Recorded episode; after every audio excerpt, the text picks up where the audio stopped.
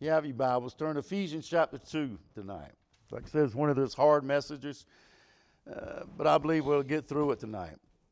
Uh, verse number 12, chapter 2, that at times you were without Christ, being alienated from the commonwealth of Israel and strangers from the covenant of the promise, having no hope and without God in the world.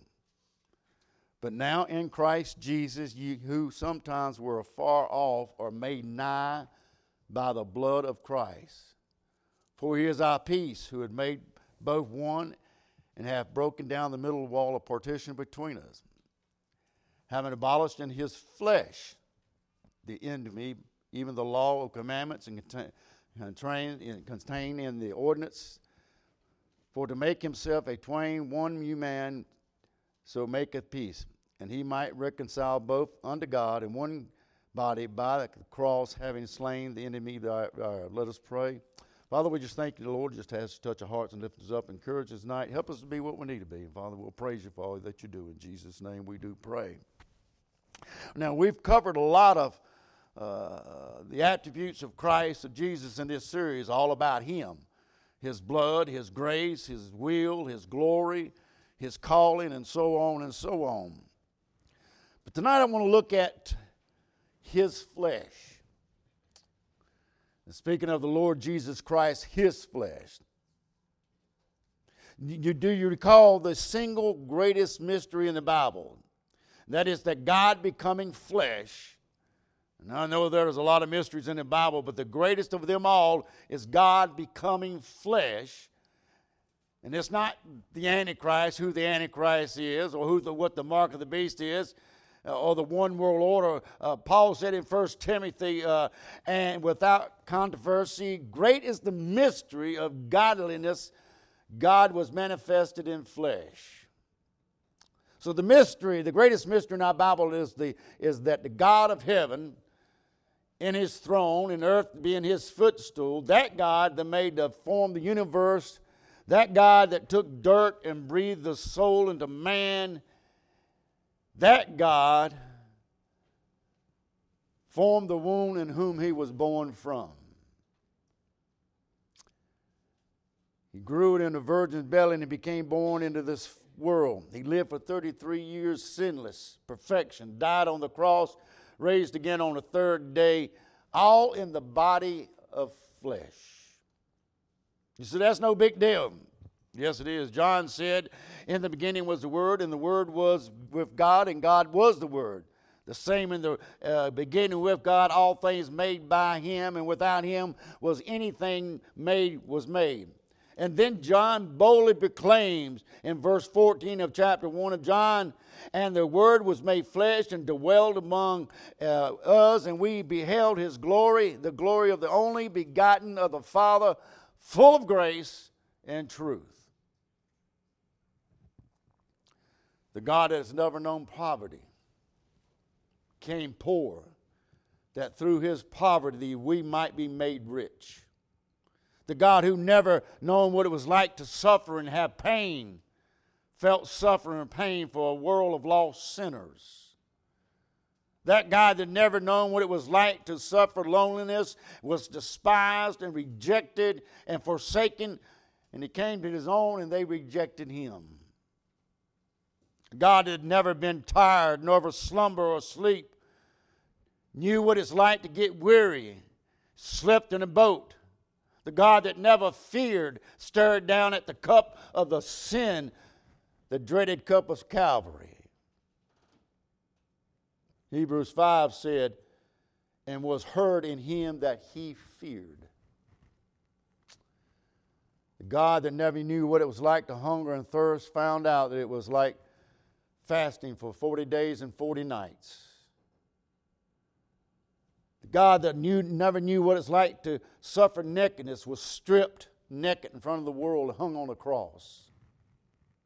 The God that never uh, knew had to, uh, had to be obedient to anything or anyone, had to humble himself and become obedient unto death, even unto the cross. I'm saying, that, saying tonight, this flesh, that God would become a man and God would put Himself in the same flesh that you and I walk around in so that we might be redeemed to God. I, I can't understand it and I can't explain that. It's a mystery to me, it's a great mystery. The idea that God would come flesh and live in a sinful uh, world, live around these sinful men, so that one day sinful men could get out of the sinful body and become like Him, a glorified body. And live in that New Jerusalem. That just blows my mind today. Let me give you a couple of things and we'll get into this message tonight on the, his flesh. Can I say his flesh is different from our flesh? You say, what is the difference? Yes, he got hungry. Yes, he thirsted. Yes, he suffered pain. Yes, he got tired. Yes, yes, he was tempted. Yes, he knew what loneliness was. Yes, he knew all these things. There's one thing different between your flesh and his flesh, you say, What's the difference? Your flesh and my flesh is highlighted in chapter uh, 2, verse 1 through 3. You can read that. We've been through that. Just to take a look at what your flesh and my flesh is. Wicked, born in sin nature that was bent toward disobedient. Enemy of God. We're, we're born with a nature that wants to long and live after the flesh. Think things we shouldn't, say things we shouldn't, go to places where we shouldn't, doing the business of things that we should not be doing. We're all born with that nature. Every one of us is born with that nature to push against the things of God. Listen, you can find plenty of things wrong with me. If you just hang out with me 15 to 20 minutes, you'll find a lot of things wrong with me. Bible said he knew no sin that might be made righteousness of God in him. He became sin for us. Bible said that he was in all points tempted as we are, yet without sin. You can follow me around. It wouldn't take you long to find out that I still live in this flesh. I, I, I'm prone to sin against God. I'm prone to not do what His Word said to do. You may think you are uh, some sanctified, glorified Christian, but it won't take long if we followed you around to find out you ain't as good as you think you are. Amen. We put our halos on, we get out of that bed in the morning, we think we're something, and we're not. You don't believe me how bad I am, just ask my spouse. Listen to this, we can ask yours too. Amen. They could tell you. They could tell you. We, we are prone to sin against God. He never went anywhere he shouldn't. He never thought anything he shouldn't. He never said anything he shouldn't. He didn't have envy in his heart. He always answered with the word of God. And at the end of his life, Pilate even said, I find no fault. I find no fault. I find no fault. His flesh is different from our flesh. Different You see the destruction of his flesh. Jesus said, Destroy this temple, and in three days I'll raise it up again. What the destruction of his flesh, it, was the rending of his flesh, the wounding of his flesh, uh, the stripes of his flesh, the nails in his flesh what did it accomplish? In verse 12, look at verse 12, says that at that time ye were without Christ, being alienated from the commonwealth of Israel and strangers from the covenant of the promise, having no hope and without God in his world. We were without hope, were without God in a wicked world, sinful world. What did the destruction of his flesh do for us? Verse 15. Having abolished in his flesh the enmity, even the law of commandment contained in the ordinance, for made him of twain one man, so making peace. We're all a bunch of Gentiles, alienated from the commonwealth of Israel, having no hope without God, living in this world. In, in the Old Testament, the Gentiles were going to hell. They had no hope, they were without hope. The only revival in the Old Testament of the Gentiles was when uh, God pricked the heart of a preacher to go to preach to, to them, and he chose not to go to him, uh, and God put him in the belly of a whale for three days. When he spewed him out on the, the land next day, he rode that, that, that evening in Nineveh, and he preached the message, and 100,000 people got revived.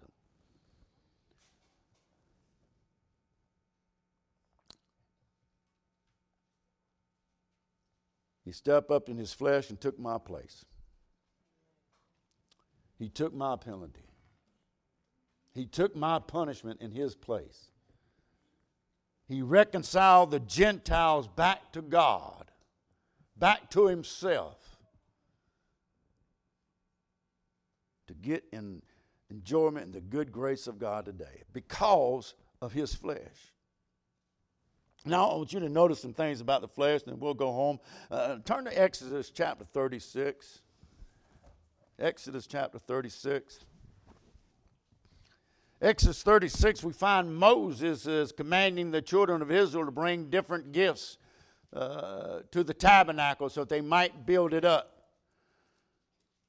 Up to this point, there has not been an Old Testament tabernacle. This, this tabernacle is a picture of our Lord and Savior Jesus Christ. We're talking about his flesh, so I want you to see what the outside of this uh, tabernacle looked like today. Verse number 19. And he made a covering for the tents of ram, skins dyed red, and covering a badger's skin above that. So I want to highlight the flesh that was hung on the outside of that, what people saw talking about his flesh now of our Lord Jesus Christ, and that they what hung over that tabernacle, these badger skins. Looking at a badger, you don't find any beauty in a badger at all. The, the honey badgers at that time. They were just an ordinary animal. And this is what they hung on the outside, and it looked just simple. It was just a simple thing. We find that the tabernacle had, tabernacle had an inward covering, and it was a covering that no one could see in the middle, and it was dyed outward, it was dyed red covering. Now, if you start studying this, and you listen to, you got to study when we're talking about it. Uh, the, the Bible scholars and all those uh, immediate when they read this, they say, well, these are not literally badgers. It, it just cannot be. They say it for this reason because there were no badgers living in this area at this time.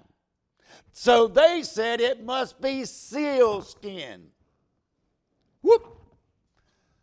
They're out in the desert. If it ain't badgers, how you to get it to seal skins? No, it don't sense. I read that, I'm reading, I'm thinking, who in the world wrote this stuff? I don't think there was any seals there living there either. They're in the desert. They didn't say that these badgers were of the era of Egypt at this time in Africa.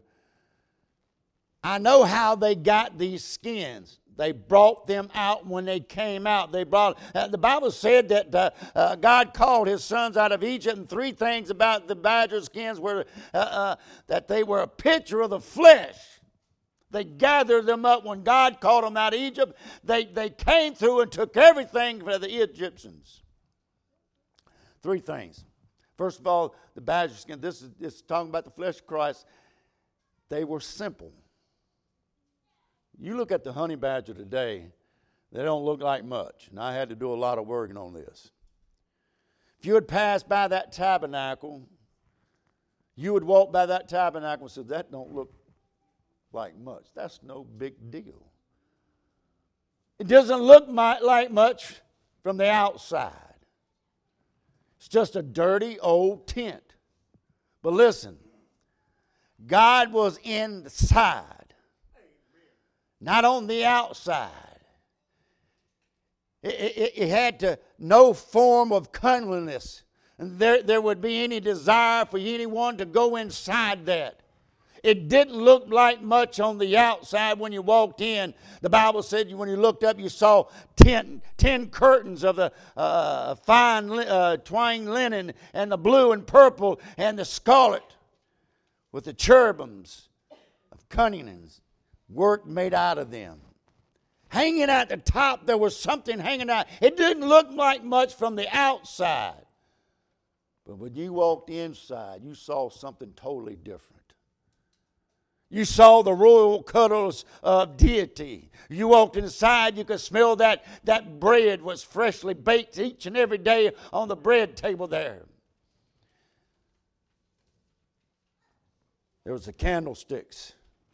There was a light for you inside there, lighting up everywhere you could see. There, there was incense burning, giving it sweet smelling savor towards God. You say, what has all this got to do with Jesus? Well, on the outside, he didn't look like much. He didn't look like much. But on the inside, he was the King of glory. On the outside, he didn't look like much. But on the inside, he said, I am the bread and the life, I am the truth and the way. If any man come after me in hunger, let him come and eat, and he will be filled. He didn't look like much on the outside, but on the inside was a light of the world that gave light to the dark and dying world. On the outside, he didn't look like much, but on the inside, he was a sweet smelling savor unto his Father the God. In his life, in his death, and in his resurrection. If you walked by that tent, it didn't look like much, but God was on the inside. If you walk by that manger and look over inside that manger, it was a little baby laying there, but it didn't look like much, but God was laying there. If you walk by him and he's asleep in a boat, uh, you would say that don't look like much, but it was God still in that boat. You walk by Calvary 2,000 years ago, hanging on the cross. You well, that don't really look like much. there was God on the cross. You've seen him bruised, bleeding, hanging on a cross. You would say just it's another criminal dying. But there was God on the inside. If you walk by that lonely tomb thinking it's just another corpse, but God was on the inside.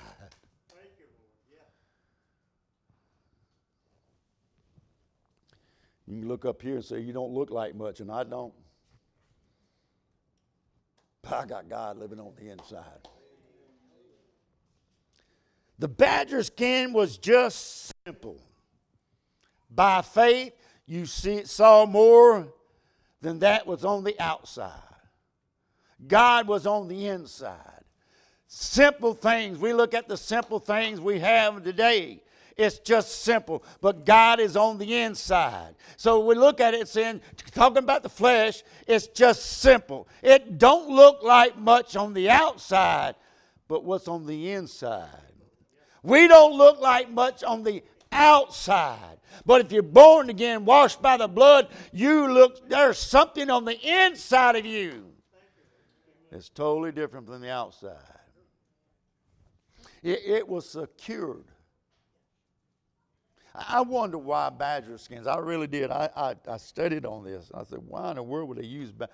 you know, they had the cattle, they could use cow skins, they could use all kinds of things, sheep skin, they could use all kinds of things, but why badger skin?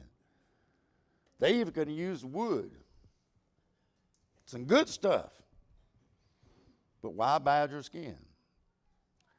I, I got to looking at the badger skin. I found that badger skin is storm proof. Read it for yourself. Storm proof. A badger has a unique type of skin. It's almost like a duck. It said that they're, they're so low to the ground the dust and water just rolls off of them. Rolls off. It's a unique type of skin.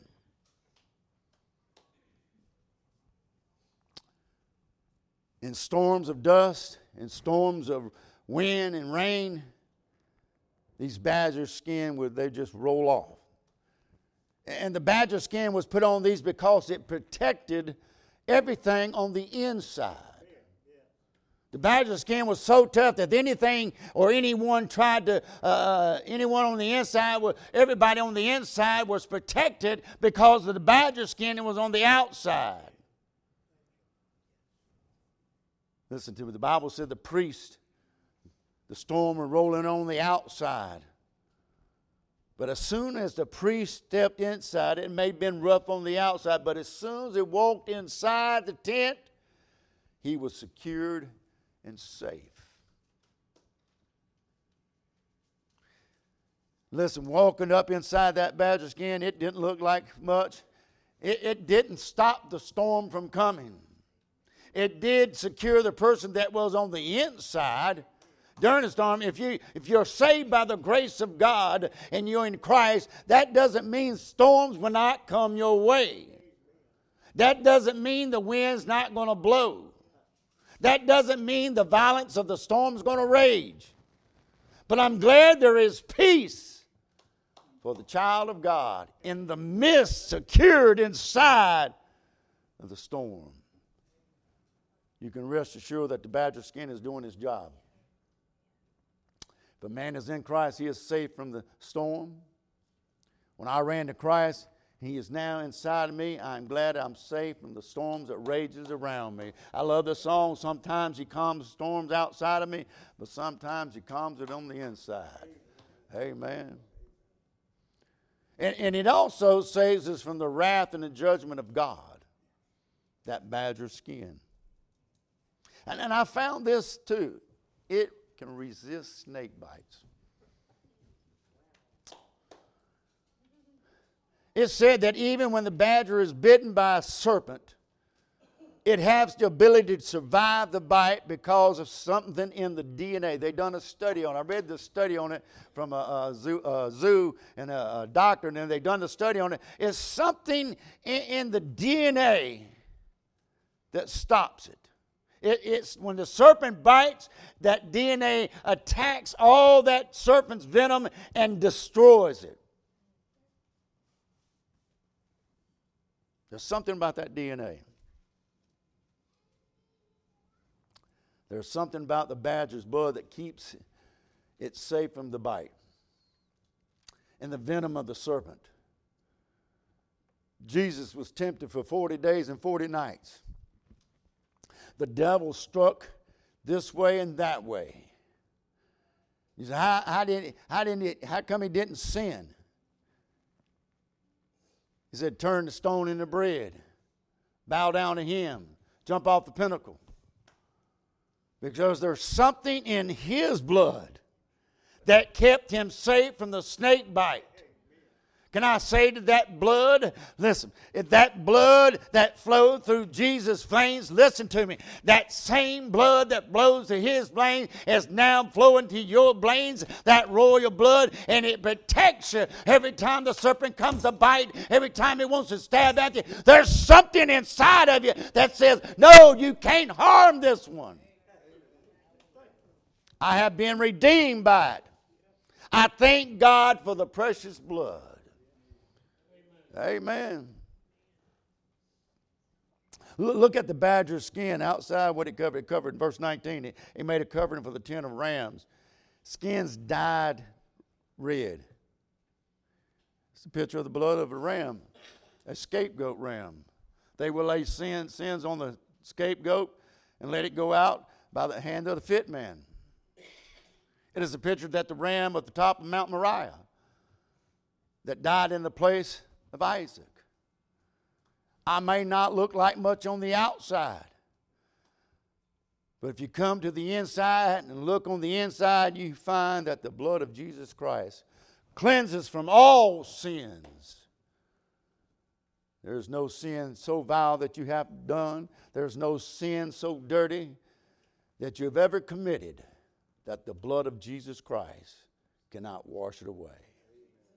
That cannot forgive it and forget it tonight. For all eternity.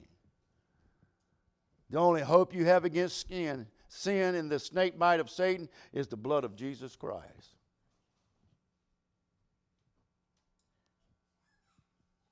Can I say you can never, never outsmart the devil? You can never outsmart the devil's bite. You'll never be worthy enough to outsmart his bite. You're going to need Jesus to cleanse us. Look at chapter. The last thing is the badger is in the, mentioned in the Bible. The last time the badger is mentioned in the Bible referring to the covering of the tabernacle, except one time. Ezekiel chapter 16. Read that. It says uh, in verse 1 through 6, it's talking about the, the, the marriage. And what they would do would, for the bride, they would make shoes out of badger skins. Then the 9 through 10 is talking about the baby.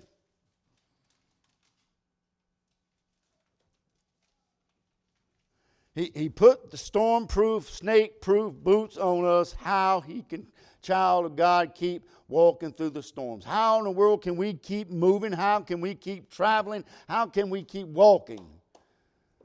How can we keep giving God the glory? Because we're walking like Jesus walked. They got the badger skin on their feet, and how can a child of God uh, keep walking, taking bite from the devil, and get up and keep going for God? Because they got the snake proof shoes on. They said in this day there were only two types of people, only two types of people back in that day that would put this type of shoes on. One was the bride, and the other was the army. They said that the Romans made sure that they had these shoes on their feet so they could walk through anything. They, had, they paid a high price for them.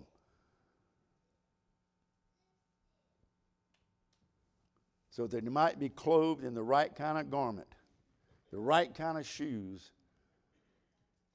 and so with the bridegroom to withstand the enemy.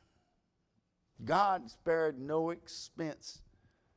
He sacrificed his own son on Calvary. He was wounded for our transgression, He was bruised for our iniquities, so that we can walk like Christ, so we can walk uh, war like Christ. He was clothed us with His garments of praise and glory, so that we might live for His glory. Child of God, you can walk through the storms of this life. Why? Because you have been clothed in the clothes of His Son. And when you read about the tabernacle, you see Christ all over it.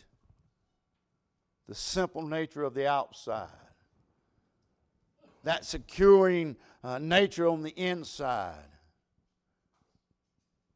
And those that are saved should be walking in the power of God, His Son, His flesh. We're to walk after Him. Amen. God has been good to us. I know this is not one of those woohoo messages, but it's something you need to know. It's something you need to know.